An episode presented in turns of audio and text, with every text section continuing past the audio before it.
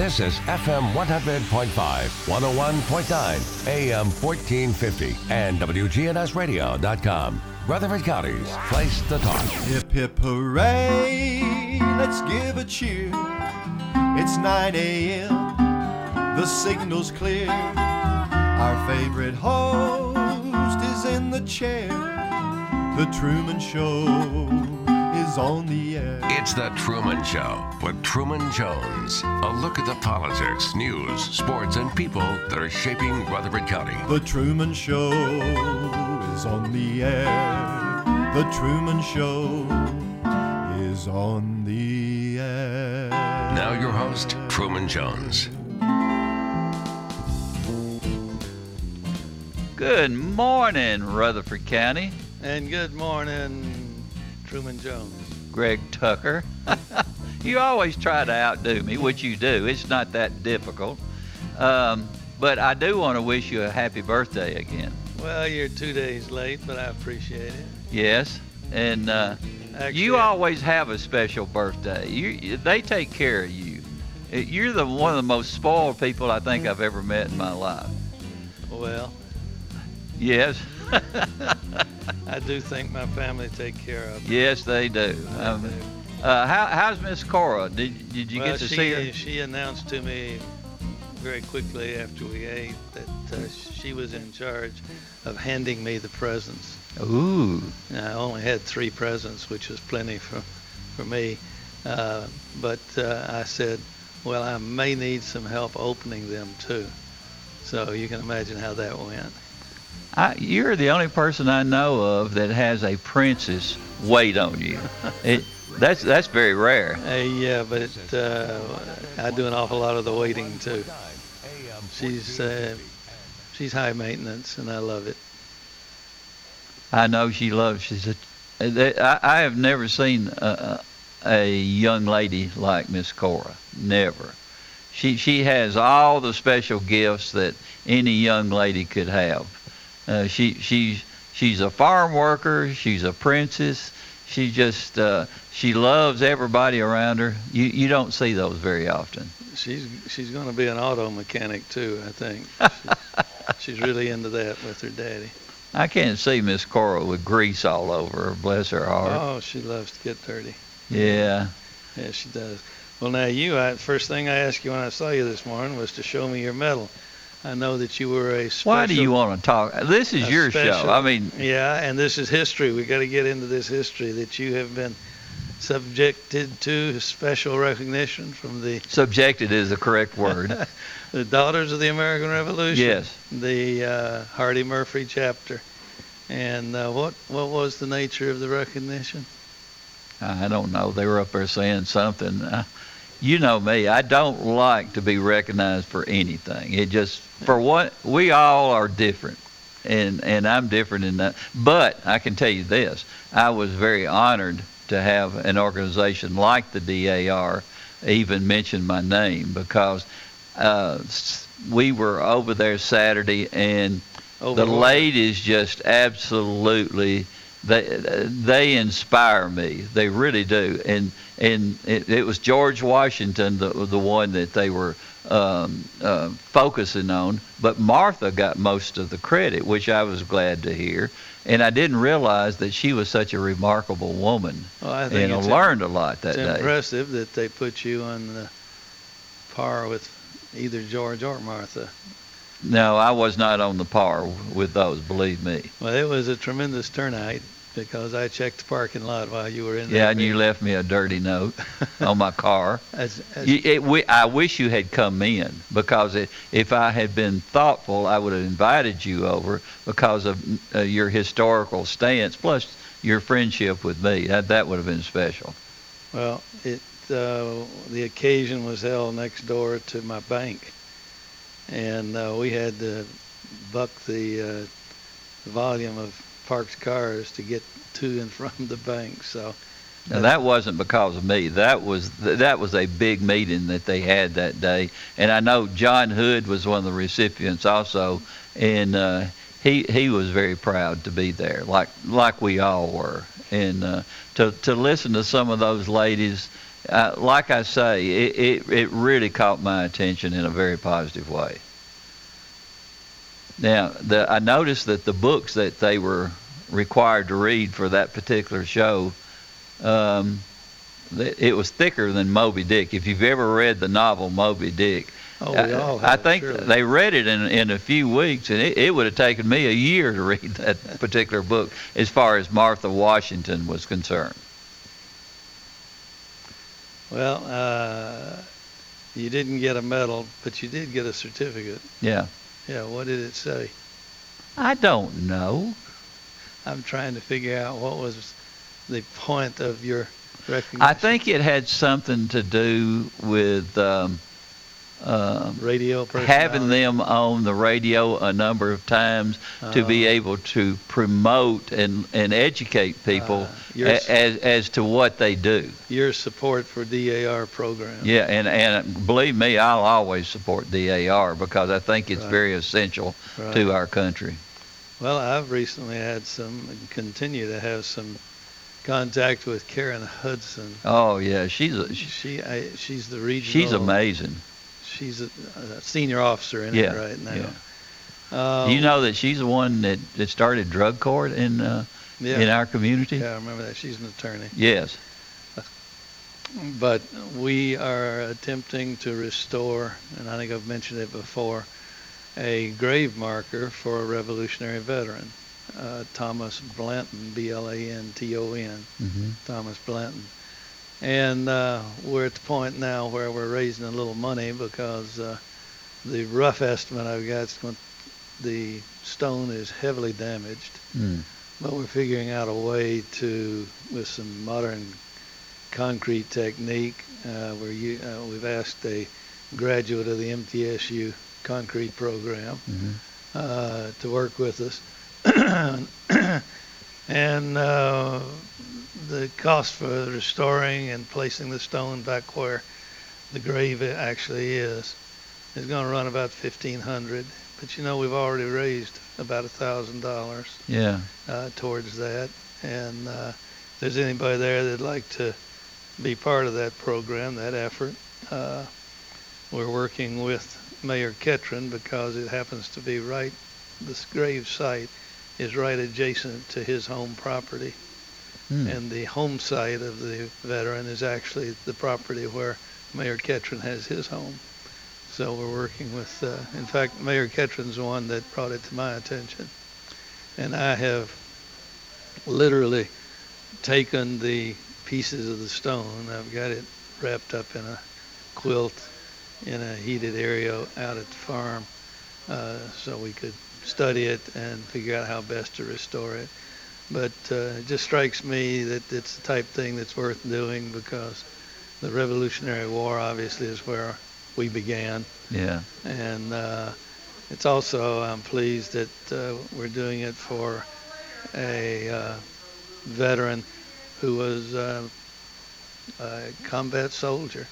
He Mm. was a private, and the list of the battles that he actually was in, a part of, and survived, uh, and then ended up in Tennessee for the latter part of his life, and uh, died here. So, it's, uh, and, and you know, he was recognized. His grave was noted and decorated by the DAR in 1934 hmm and unfortunately was uh, ignored or lost or damaged, vandalized, whatever, and almost disappeared. And uh, Mayor Ketron uh, deserves credit for keeping up with at least the pieces and the location. And we are sure of the location because it's right on the edge of the uh, battlefield boundary Yeah. and the National Park Service did the research confirming the grave location and such as that. So when we do get things put back together, which I'm sure won't be until the weather lets up a little bit, uh, Karen and I have been talking about doing another decorating, decoration marking ceremony with the DAR and the little DAR emblem they put on it, confirm the history. You and Karen are a lot alike because you uh, you almost have a compulsive attitude toward saving all of those historical uh, structures, especially when they represent someone that has been special for our country. Well, I appreciate Karen is very detailed yeah. and uh, committed to being correct, accurate uh, when we do something like this. Yeah. You think about all the uh, time and energy that DAR puts into those particular things that are, are a major part of our history. Uh, I, I, I was overwhelmed, to be perfectly honest with you, being around those ladies Saturday and how much they mean to us. And uh, a lot of times we don't give them enough credit because that's something that you know as well as I do. The, that major part of our history that has made our country so great seems to be uh, under an attack right now, which is which is thoroughly, totally disgusting with me how they t- try to change the history in our country to meet what their particular uh, interests are. It, it shouldn't it shouldn't be allowed. You remind me we had a discussion last week that prompted several phone calls, and uh, we had a technical difficulty. Uh, so let me just say now, if there's any of our listeners who uh, were not able to get through or that I was not able to understand, Yeah. uh, please call again and uh, give me another chance, see if we can't uh, cover any points that are of interest. I have followed up with a couple of phone calls uh, where somebody at the station, I guess, took down a phone number, hmm so we were able to follow up. But uh, please call again. Let's see. Speaking of accuracy, let me clear up some confusion I may have called uh, caused. Uh, I think it was two week two weeks back. We talked about the Lunar New Year, hmm and uh, I've noted that uh, it was the year of the buffalo. But if you go on the major media or the post office, uh, they say it's the year of the ox. Well, the water buffalo is the one that I was referencing, not our American bison, Yeah. but the water buffalo of Southeast Asia. Uh, we, uh, me included at times, tend to lump all of the other side of the world as China. And the Lunar New Year is frequently called the Chinese New Year Mhm. in media and such. Uh, we need to remember that there are a number of different cultures over there in that part of the world, uh, far Asia, far east. Uh, and it's correct that the Chinese use the animal, the ox, as the animal of the year. hmm But if you're Vietnamese, as my wife is, hmm the animal for the year is the water buffalo. So both are correct, depending on which one of the cultures you're you're talking about. That's a very dangerous animal. The water buffalo. Yes. I've seen, I have actually seen children up on the back of them. Uh, they are the work animal of. But out in the Southeast wild, Asia. They're bad news. Maybe, uh, but the ones that They will actually group together and kill lions and, and things like that. Oh, well, uh, more power to them. Yeah. Uh, they are the work animal in Southeast Asia, hmm and uh, you know, like we use the mule and such. And uh, if I had occasion, I might tease some of the Chinese because their animal of the year, the ox, is not a natural animal. Now, you explain to us, Truman, what's an ox? Well, it, I can I can tell you it's one of the greatest, one of the best work animals there is. You put them together, and they can pull A yoke anything. of a yoke yes. of oxen Yes. contributed an awful lot to the Yeah. settlement of Tennessee. Yes, They came over the hills uh, with the oxen pulling as the beast. but the mule is better. Yeah, and uh, eventually we went to mules. Well, what is an ox? Um, it's usually somebody that uh, a has a bad sense of humor and uh, somebody it's hard to get along with. You just don't want to share the information. you know, you know quite well that an oxen Mhm. is a bull that matured to his full size, stature, and attitude and then was neutered. And then you get a docile animal with incredible strength. And that's A very unhappy animal too. Well, uh, hopefully they hadn't figured out what they've given up. uh, but they haven't given up. So But it's also in the crossword puzzle about every third time Is that it? you have a crossword puzzle. Yes. Okay, I knew you knew it. Yeah.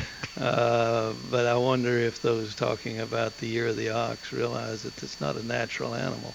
It's a, uh, uh, what would you say, not GMO, but in fact a, Uh, well, in today's world, you'll see it in the newspaper starting with an L. is that right? Yeah. Okay. Uh, in any event, uh, Southeast Asia, Vietnam, it's the year of the water buffalo. And, All right. Now, when do when do you and I get to have one of those uh, animals for it to be our year? Well, you don't know your year? Well, I, I know that I'm a snake. Yeah, well, but we're talking about the Lunar New Year. Yeah, yeah. I, I don't uh, no. How do I find out? Huh? A- Ask my wife. Okay. So we're looking at um, I'm looking at November. I'm a Scorpio. Does that have anything to do with No, knowing which one? That's uh, Western astrology. Yeah. So that has nothing to do with it. It- It's a separate uh, designation based on constellations, stargazing. Okay. Yeah, and it's the sign in the astrology that you were born under.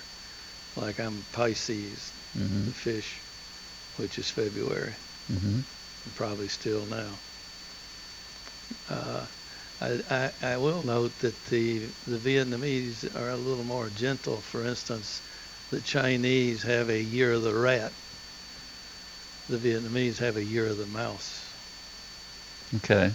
and I think there's one year in there which is entirely different. And I believe I'm in the year of the dog. I, I can agree with that one. All right, we're going to check Yeah. out you for the next next week. We'll talk about your animal. yeah, But I'm glad you're not an ox. I am too. Well, it don't matter anymore. yeah. I should have said it doesn't. Let's see. I did some reading on the uh, Civil War over the last week. My cousin, my father's first cousin, Bobby Modrell, one of our legendary characters here in Rutherford County. That's Bernie Tucker's first cousin. Bobby Modrell, yes. Their mother. He was my freshman football coach. Yeah, that's what I say. He's one of our Yeah. heroes. Thought the world of him. And I and I'd think better of him if he, he'd, he'd come on the show, but he keeps denying. He's be careful now. He may he very likely is listening. Well, he he probably is listening, and I'm aiming at him this morning. Bless his heart. Yeah, well, he and I share a, uh relationship with Hoopers, hmm and I ran into him over there. In fact, you were with me, I think, weren't you? When uh, He hasn't been over there when I've been there. no, okay, I, I went in there, and uh, he was there with his grandson, Ah. who he identified as his hunting and fishing buddy. hmm Looked like the boy was probably 12, maybe, something that. Oh, I wish I'd seen him. Uh, but uh, later, oh, when you and I, I think, did go there, I found Bobby had left something for me there. And He heard I was coming, so he left. uh, it, it, actually, I think he'd probably been there several days. Yeah. Because he had mentioned it to me when we when we met there previously. But it's in it's a family heirloom, hmm uh, and it, it he left it there in a humidor, Mhm. beautiful wood humidor. Yeah. Uh, even has the little capsule insert, you know, to keep it fresh. And it's a publication, 1902 publication. Uh, I believe, uh, and, they, and there's a news clipping in there explaining it. And it is a detailed diary report commentary from a Confederate soldier named Grainger. Hmm. Strange first name, G-E-R-V-I-S. Gervis Grainger, who was from Kentucky. hmm And it is a detail from day one to discharge into the war of the Orphan Brigade. I thought, why Orphan Brigade? It was he was part of a military brigade organized in Kentucky.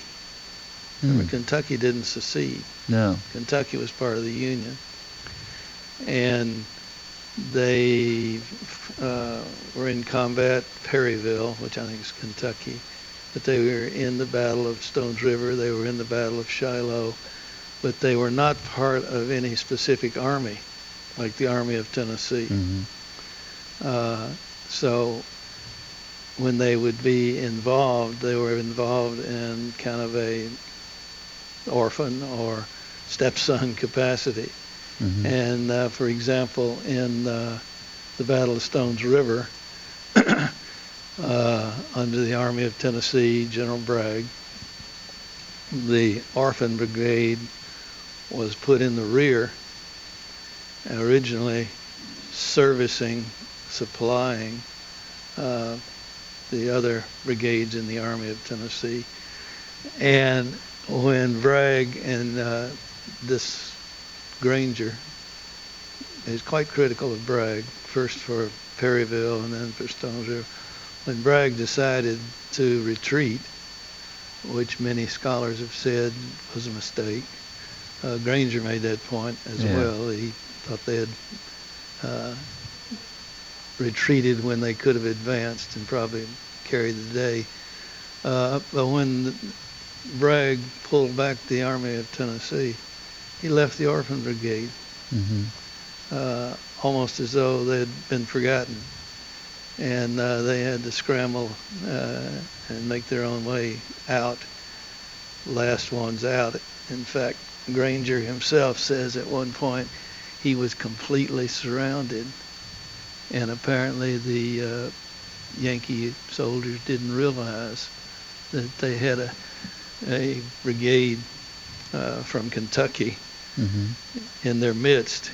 And uh, the brigade, the, uh, this fellow and his colleagues managed to get out. Well, he goes all the way through the war, down on into Georgia, where he's captured. And I always look for a Rutherford County connection. There was, of course, the Battle of the Stones River. He's captured, and he describes the conditions in the POW camp that he was thrown into. And then eventually, or rather soon, they're all loaded into a railroad car, standing room only, hmm to be taken back up out of the uh, Confederate States uh, to a POW camp in Kentucky. But on the way, he had managed to to conceal on himself a, a pocket knife. And uh, one other fella had an iron piece. They chopped a hole in the wooden floor of the boxcar. And when it slowed down in Smyrna, coming through what's now Smyrna, Mhm. Smyrna area, uh, Grainger drops through the hole. And he said he just barely got through because it was just barely big enough for him to drop down, wiggle out, get his feet on the ground, duck out, and get out from under the train before it uh, started moving again. He said he looked back and his buddy, who was a little bigger in girth than he was, was stuck in the hole Mm. and his feet were dangling as the train started Ooh. off. And you wonder what became of him. You know, did his buddies pull him back up through the hole, or did he run all the way with the train? Uh, obviously, probably not a happy ending. Uh, but then Grainger gets, uh, he makes his way on foot back into Kentucky and starts relying on family, friends, and relationships, making his way back, he hoped, to safety. Uh, and it's interesting that in Kentucky, where he's stopping with people he knew before uh, and their farms, there are still slaves. Because in a couple of places he makes reference to, uh, particularly the uh, house servants that were Mhm. taking care of him. Yeah. And, you know, they are, and this is late in the war, this is 64, 1864, late 64, Yeah. 65, late in the war. Uh, just a side point, that uh, Kentucky continued to maintain the slavery until well after the, the end of the war, well after the so-called proclamation. Uh, and he relied on the services of some of those uh, because if they had reported that he was a POW or uh, whatever, you know, and eventually he did get picked up, and he spent the last couple of months as a uh, uh, back in a prisoner of war situation, which is the most gut wrenching part of the story because uh, General Burbridge uh, was brutal Mm-hmm. and uh, was abusing, mistreating the POWs, and randomly selecting several to be executed the next morning. And uh, Grainger uh, apparently survived largely because of family connections, because at some point someone in authority uh, stepped up and got him out before he was executed. Uh, and this was you know, at the end of the war, the war was over or, or basically over by then, and he's still being held prisoner. But uh, the manuscript that Bobby has loaned me uh, was in such condition that I saw why it was in the humidor to hold it together. Mm-hmm. And uh, I made a copy of the front because I wanted to preserve that. And then I sat down and very carefully read through the entire, and just fascinating. One of those things when you start reading, you know, the real life experiences of a of a Kentucky Confederate. Uh, very interesting. I also know that if you go online and use Gervis Grainger or Orphan Brigade, all of it's online as well. Yeah. Uh, I just had not been aware of it before, but uh, I actually was able to read through the original publication from 1902 that has been in, I assume, the Modrell family for, I don't know, they may have picked it up early after it was published. You know, that war was horrific no matter how you look at it. You had so many people that it was basically, um, especially down in this area, the, when the South seceded from the Union, um, a lot of uh, people didn't realize what what the uh, situation was as far as what uh, uh Washington was looking at uh, when they were trying to get all of those things, uh, where it, it, would be a a situation that had to do with conditions for people or the conditions of the economic uh, conditions in each state and all those things. And then you put them in a, a, situation like you were talking about. They were standing. I mean, all the POW places were terrible. I don't care how you look at them. They were they were almost they were unbearable well, for most and, people. And fairly, uh, we need to say on both sides. Yes. Uh, the POW situations were yeah. scary. And, but if they want to proclaim that the South treated all the Northern prisoners terribly, or, or vice versa, they were all in the same boat back then. Yeah. And and if you think about it, uh, they were brutal to people who are from their own country. A lot of times from their own families. Yeah. And and, and when you look at it, the conditions there are, are of a way that would not be much different from World War II and, and some of the other places.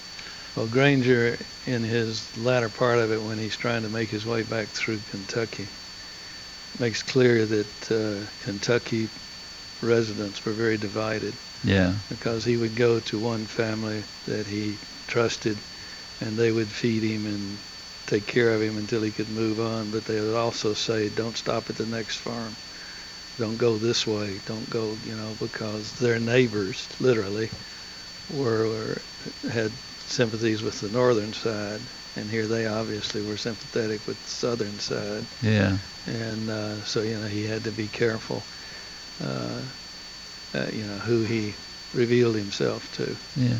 Robert E. Lee uh, described it better than anybody I've ever heard when the South wanted him to be their leaders, and so did the North. North wanted Robert E. Lee to be their leader, and he basically said, you know, I love my country, but I have to uh, fight for the state that I live in, which was, of course, Virginia at the Yeah. time.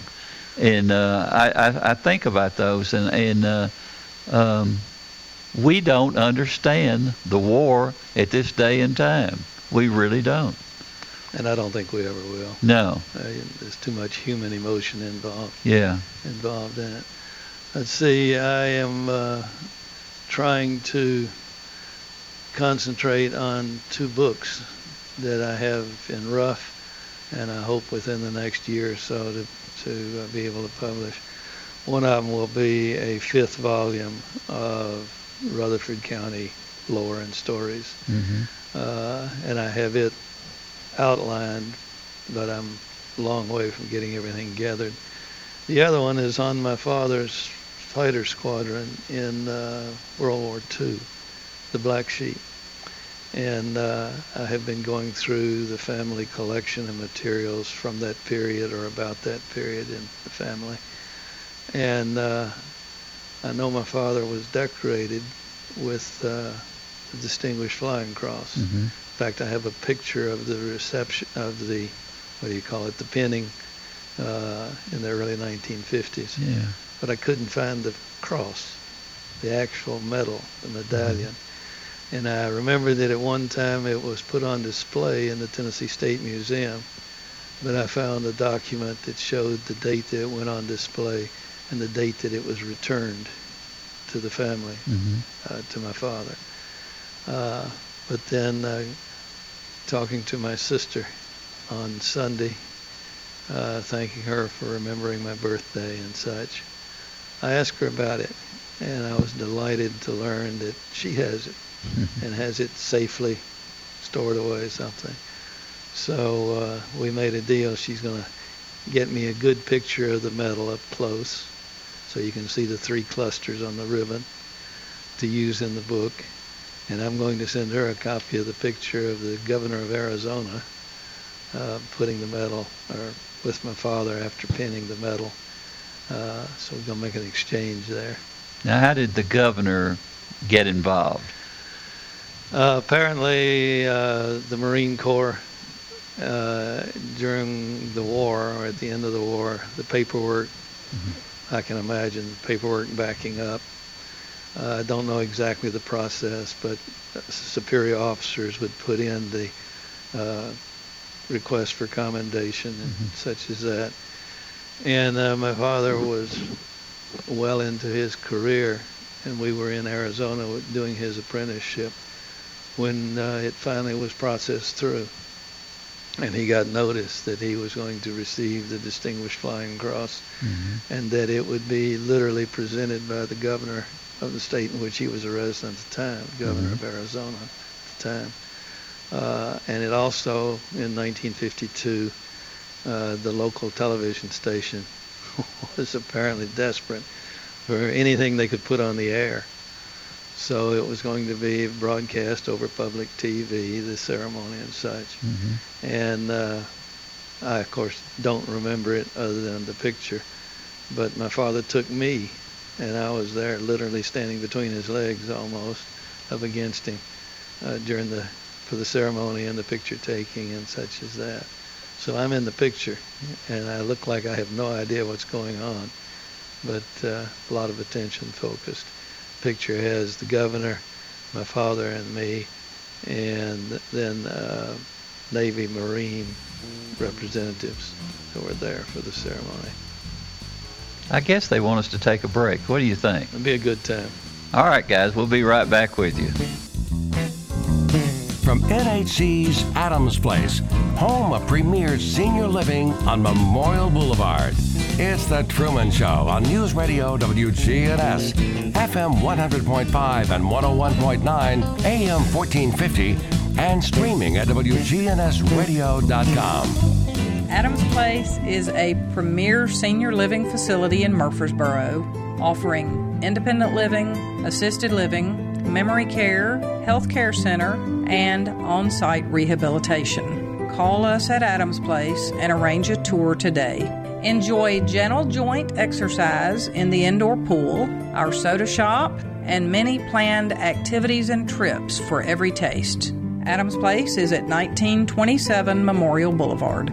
This is Lisa Halliburton. Hey, this is Taylor with Bell Jewelers, inviting you to come shop with us. We're proud to say that we have three graduate gemologists from the GIA and two certified gemologists. Bell Jewelers is really fortunate to have three on hand gemologists that can help steer you in the right direction and make sure that you're getting that quality piece. Bell Jewelers, 821 Northwest Broad Street, across from Toots. Hi, guys, this is Mike Vrabel, head coach of the Tennessee Titans. During these uncertain times, like you, I'm focused on keeping my family and myself safe and healthy. While many areas of our lives have been put on hold, health emergencies are still taking place. Don't wait to seek treatment for an emergency. ERs at Ascension St. Thomas hospitals are open 24 7 and have strict safety precautions in place. I'm sharing this message with all of my Middle Tennessee neighbors. Don't wait to seek treatment for an emergency. Go straight to the ER. Here at Bud's Tire, we make buying Michelin tires simpler. I'm Allison Mitchell with Bud's Tire Pros. We offer a straightforward approach to service, including nationwide warranties with every purchase. Stop in today to see our full lineup of Michelin and BF Goodrich tires. For whatever you drive, Michelin and BF Goodrich have a tire to fit any need. Bud's Tire Pros, hassle free, guaranteed. We're located on East Main Street, exactly three miles from the town square, one mile past Rutherford Boulevard. Visit us online at budstireprostn.com. Now, an update from the WGNSradio.com News Center. I'm Ron Jordan. Just before 11 o'clock Sunday morning, Murfreesboro police were investigating a shooting in a second floor room at the Baymont Inn and Suites. Public Information Officer Larry Flowers told News Radio WGNS a man was taken to the ER at St. Thomas Rutherford Hospital, but his condition has not been released. Police are still looking for a shooter and a motive. Rutherford County Mayor Bill Ketron announced Saturday the county's face covering order will be lifted effective Monday, March 15th. The order's been in effect since last October. Ketron says although masks are no longer mandatory, wearing them is still a good idea. He also acknowledged the Tennessee Department of Health's recommendation to continue following public health recommendations, including staying at least six feet away from others, avoiding crowds, and washing hands often. Williamson County's mask mandate expired over the weekend. Franklin's Mayor Ken Moore urging people to continue wearing masks and face coverings there as well. It's Severe Weather Awareness Week in Tennessee. The Tennessee Emergency Management Agency says it's meant to encourage Tennesseans to prioritize planning and preparation during severe weather. Along with the National Weather Service, TEMA will offer a virtual training series throughout the week to help supply Tennesseans with the tools to handle inclement weather. This week also marks a year since those deadly tornado outbreaks in Middle and East Tennessee last spring. And five people, including an infant, are recovering after being rescued from a submerged pickup in DeKalb County. Officials say the vehicle slid off a water covered bridge yesterday and became partially submerged. Authorities are warning drivers to avoid attempting to navigate through high floodwaters and to obey all roadblocks. Turn around, don't drown. I'm Ron Jordan reporting. Discount Mattress is on the move, and great news for you. To reduce moving cost, all remaining inventory is being liquidated. Stop in today at 1614 Northwest Broad Street near the Georgetown Kroger to take advantage of the huge price reductions on their already discounted prices. Discount Mattress has been serving Murfreesboro's mattress needs since 2001, is locally owned and operated, and excited to offer these reduced prices prior to their move. Don't wait, stop by today. Discount Mattress at the corner of Northwest Broad and Northfield. Good neighbor weather. Mostly cloudy skies here for this afternoon with temperatures holding rather steady. Winds out of the north at 5 to 15 miles per hour. Tonight, mostly cloudy, low near 33. I'm meteorologist Jennifer Wojcicki on News Radio WGNS. Currently, it's 44. Premier Six Theater is open. They're excited to see you again and will be showing some classic movies you'll be sure to enjoy. Check MurfreesboroMovies.com for showtimes for Premier Six Theater. They're now open. From NHC's Adams Place, home of Premier Senior Living on Memorial Boulevard. It's The Truman Show on News Radio WGNS, FM 100.5 and 101.9, AM 1450, and streaming at WGNSradio.com. You know, I could sit here and listen to you forever. When you and I uh, get together, we don't talk as much about all those historical things. We do some, but uh, when we're here on the air, I just I, I'm I'm just completely consumed with all that history, and I can actually picture. Of course, I've I've seen your dad's picture a, a number of times, and I can almost uh, look at him and, and relate back to what was going on. Uh, we, you were talking about the Solomon Islands and uh, some of the local people that your dad got to see when they were over there. Well, at my age, uh, I'm glad my wife listens to the show because I'll have to ask her, is this something we talked about during the break, or did we talk about that on the air? Because you and I have just had a long conversation. About, it's just you and I talking, basically. yeah, and that wasn't on the air, just as well, I guess. Yeah. Uh, I got a communication. Actually, it came through the uh, computer that uh, fellow named Randy Travis sounds familiar. Sure does. In uh, Smyrna, and I believe if I got the message right, he's inquiring about the history or any information about a cave on his property. And we've learned that when we start talking about caves, we get a few Mm-hmm. callers. That's just a, a fascinating topic for many of us. It is. Uh, he referred to it as the Auto, A-U-T-O, like automobile, the Auto Cave. Uh, I have never heard of a cave in the Smyrna area or anywhere else with that kind of name, but I do know in the Smyrna area there are at least three documented very interesting caves. The Cave of the Medallions, apparently named because an early explorer found some medallions. Mm-hmm. What became of them, we don't know. Apparently, uh, family owners and such, but found medallions in the cave, so it came to be known as the Cave of the Medallions. And then there's a doc, Dr. Mays cave, which probably is because he owned the property. And then there's a Carter cave, which I'm sure is a family name of the property owner. Mhm. All three of those are very interesting caves.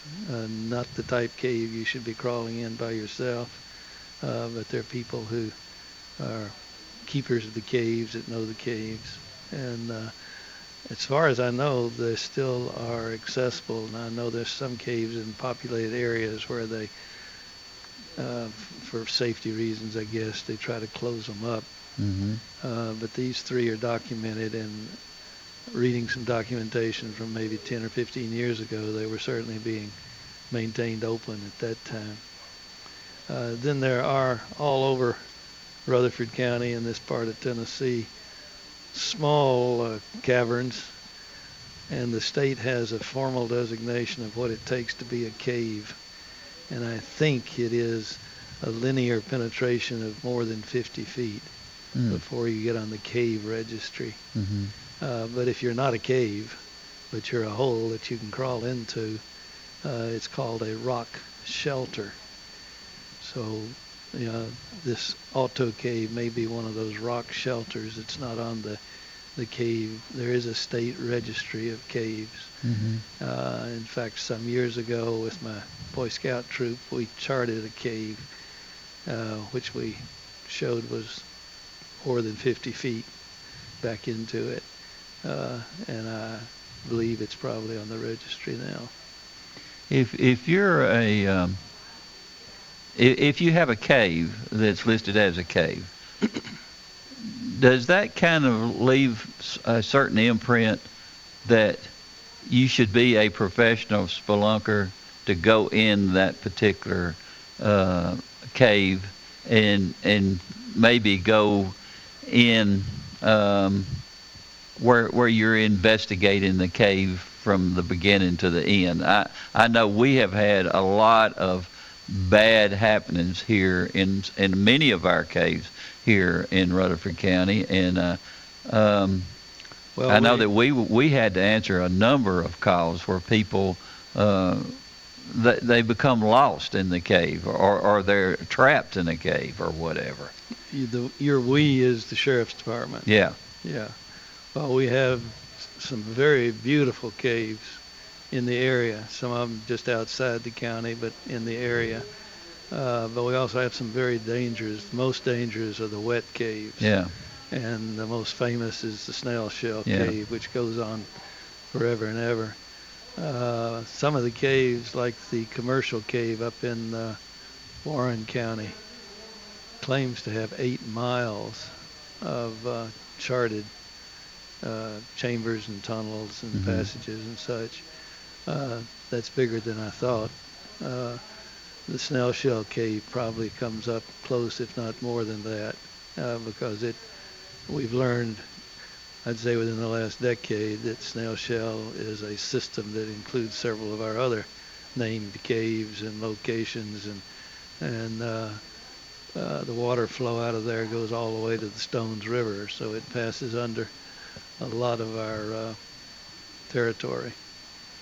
Now, you know, when when we used to drill for uh, water for to be used in our home and and and maybe at the barn and things like that, there are so many different levels that you can go to. You can you can hit a, a pretty good maybe spring uh, 52 feet down or whatever, and then you can continue going uh, all the way down in that level. People don't understand what they're running into a lot of times. Uh, is there a way to uh, have a constructed map for people who love to go into caves and investigate?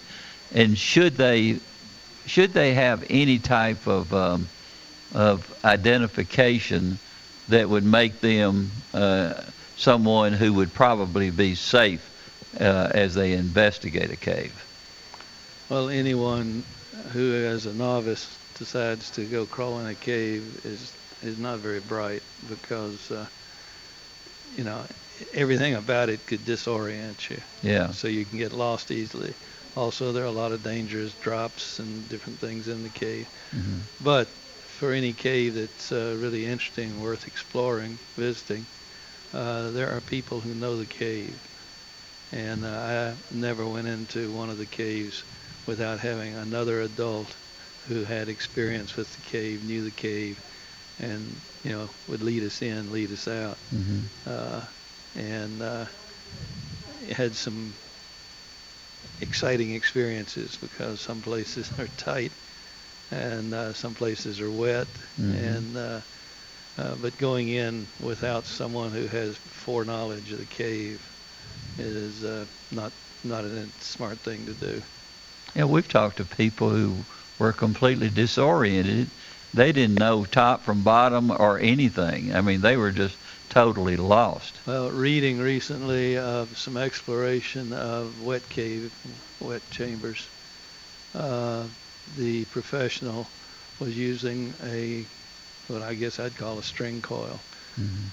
and literally was leaving a string uh, behind him. So if he needed to, and I'm sure he'd need to, to return, he could follow his string back. So, you know, if you're mapping an, an unex- a previously unmapped, unexplored, you know, those are the type of precautions they take.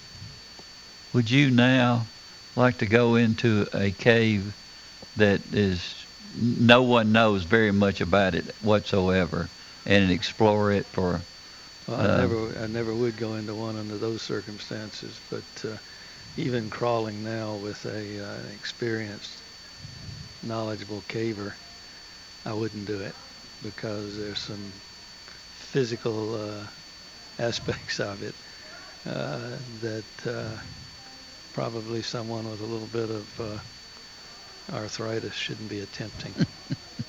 Would you feel uneasy at this day and time to take a bunch of guys, Boy Scouts, into a, a large cave and and have? It's hard to have complete control over a bunch of kids to start with. Well, I took several and I had complete control or they didn't go. Yeah. And we sorted that out in advance. But as I say, we always went with someone who knew the cave. And Yeah. we did get into a couple of rock shelters, uh, you know, that we just found.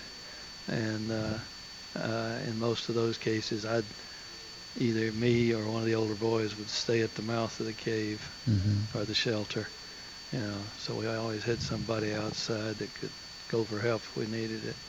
You know, I still run into people um, who are maybe my age uh, or, or maybe a little younger, and th- one of the things that they're most proud of is becoming an Eagle Scout.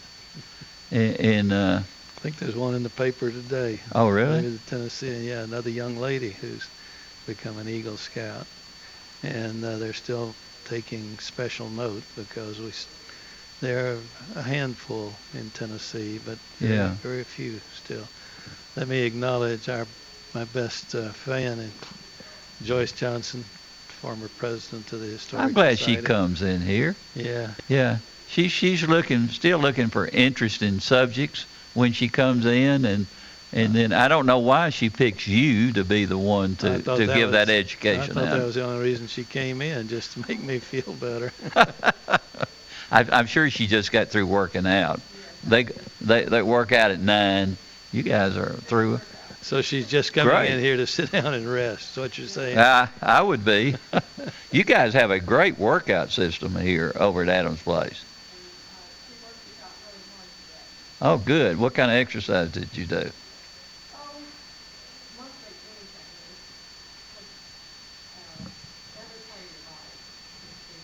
Yeah.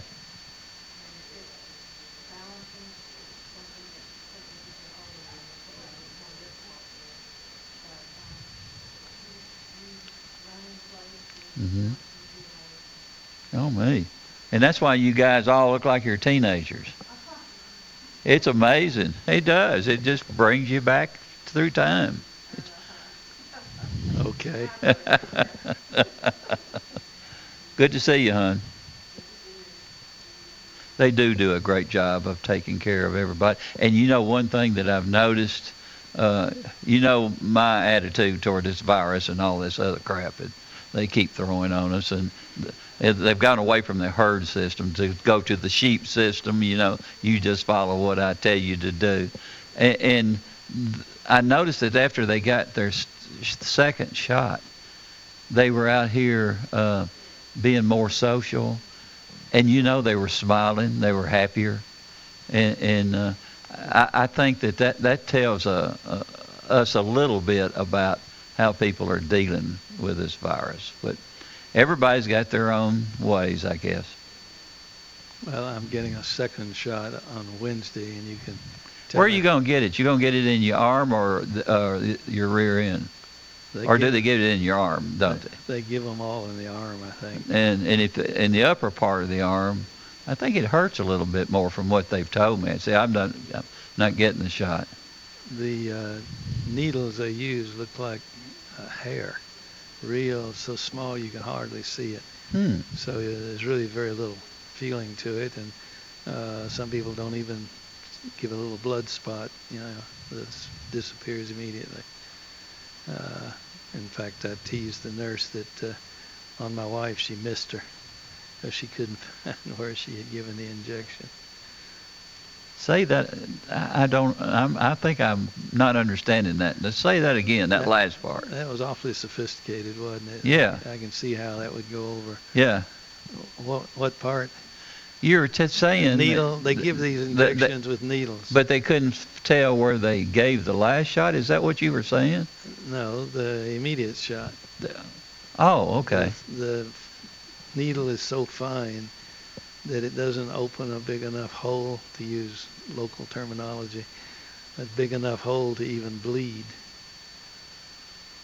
Are you sure you're getting a shot? No, I'm not.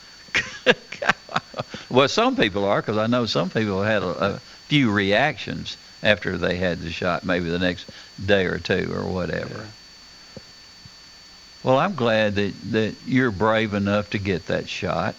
I, I, It- proud of you. It took some preparation. they promised me a glass of orange juice afterwards. See, you didn't get ex- you didn't have the experience of actually going through the virus. Uh, that that's what gets me. I mean, I I've, I can put it in my history that I had the virus and and I overcame it. Well, my wife and I both did. We're we're COVID survivors. So And- so now you're doubled up. See, my, my doctor told me that I would not get the shot, that uh, I, I am uh, completely immune. Uh, we have a caller on the line. I hope it's something interesting. caller, welcome aboard. Good morning. I just wanted to pay a compliment. Uh, I got my second shot at State Farm Friday, and they did an excellent job. We just went right through. There was a lot of cars there, but we went right through, and I just wanted to compliment whoever was in charge for the smooth process.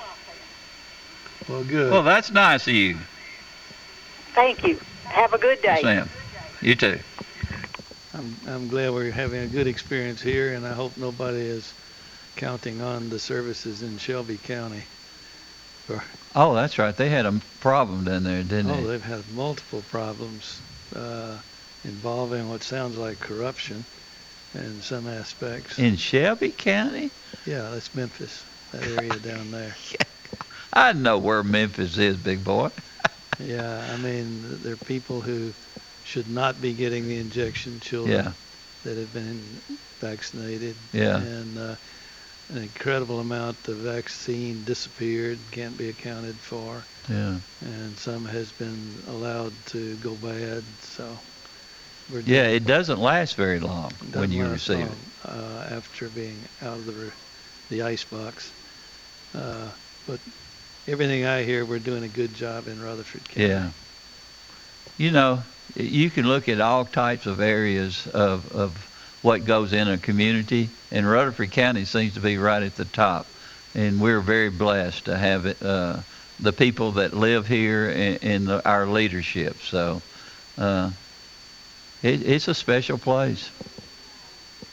I, I keep following this arrow on my screen, and it's running all over the place.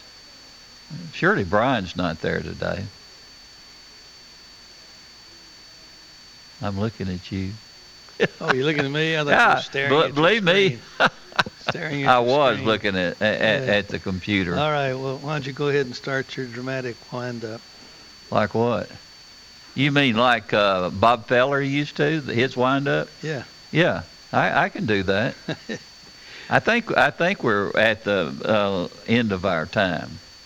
Now, you remind me, and we'll talk about it maybe next time. I came across something that was talking about uh, publication from four or five decades ago, how important baseball was in Rutherford County. Oh, yeah. Back in the pre-World War II era. Uh, Yeah. Defining the communities and the individuals. They say that if you follow baseball, you follow as our country grows and where it, where its uh, values are at the time. Baseball has been the number one sport. They can say that I, I love college uh, football, and I loved I love college girls basketball, and things like that.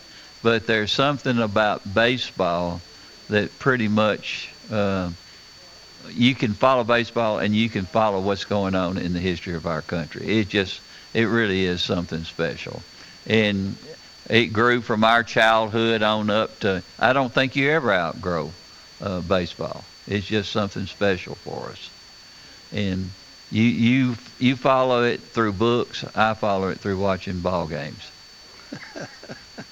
Now, which one? Which one is the most fun? I want you. I want to know. I don't know. You know, the rules are changing. In fact, I even read where they're going to deaden the ball because there are too many home runs being hit. Well, it's too lively now. Yeah, too lively. They're going Yeah. to try to unlively it. Uh, and I think they're still made in Caribbean somewhere, aren't they? Well, you know they still make them. I think they still make them in in Kentucky.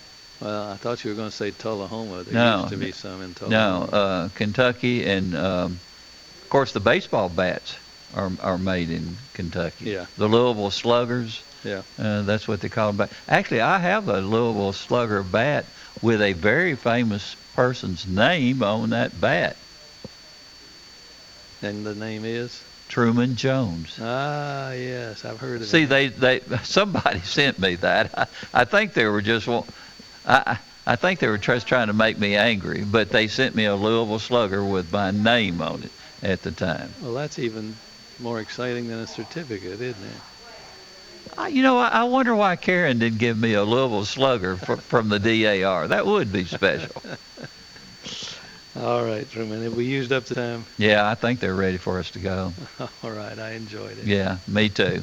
All right, guys, we'll see you in the morning at 9, and we'll have uh, Bobby and Larry Stewart on. See you then. From NHC's Adams Place, home of premier senior living on Memorial Boulevard. It's The Truman Show on News Radio WGNS, FM 100.5 and 101.9, AM 1450, and streaming at WGNSradio.com.